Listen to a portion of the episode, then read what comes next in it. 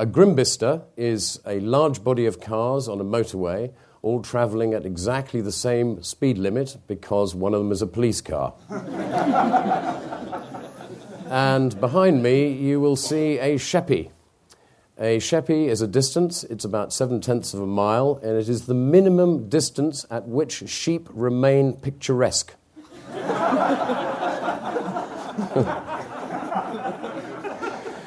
Because they're horrible close-up, aren't they?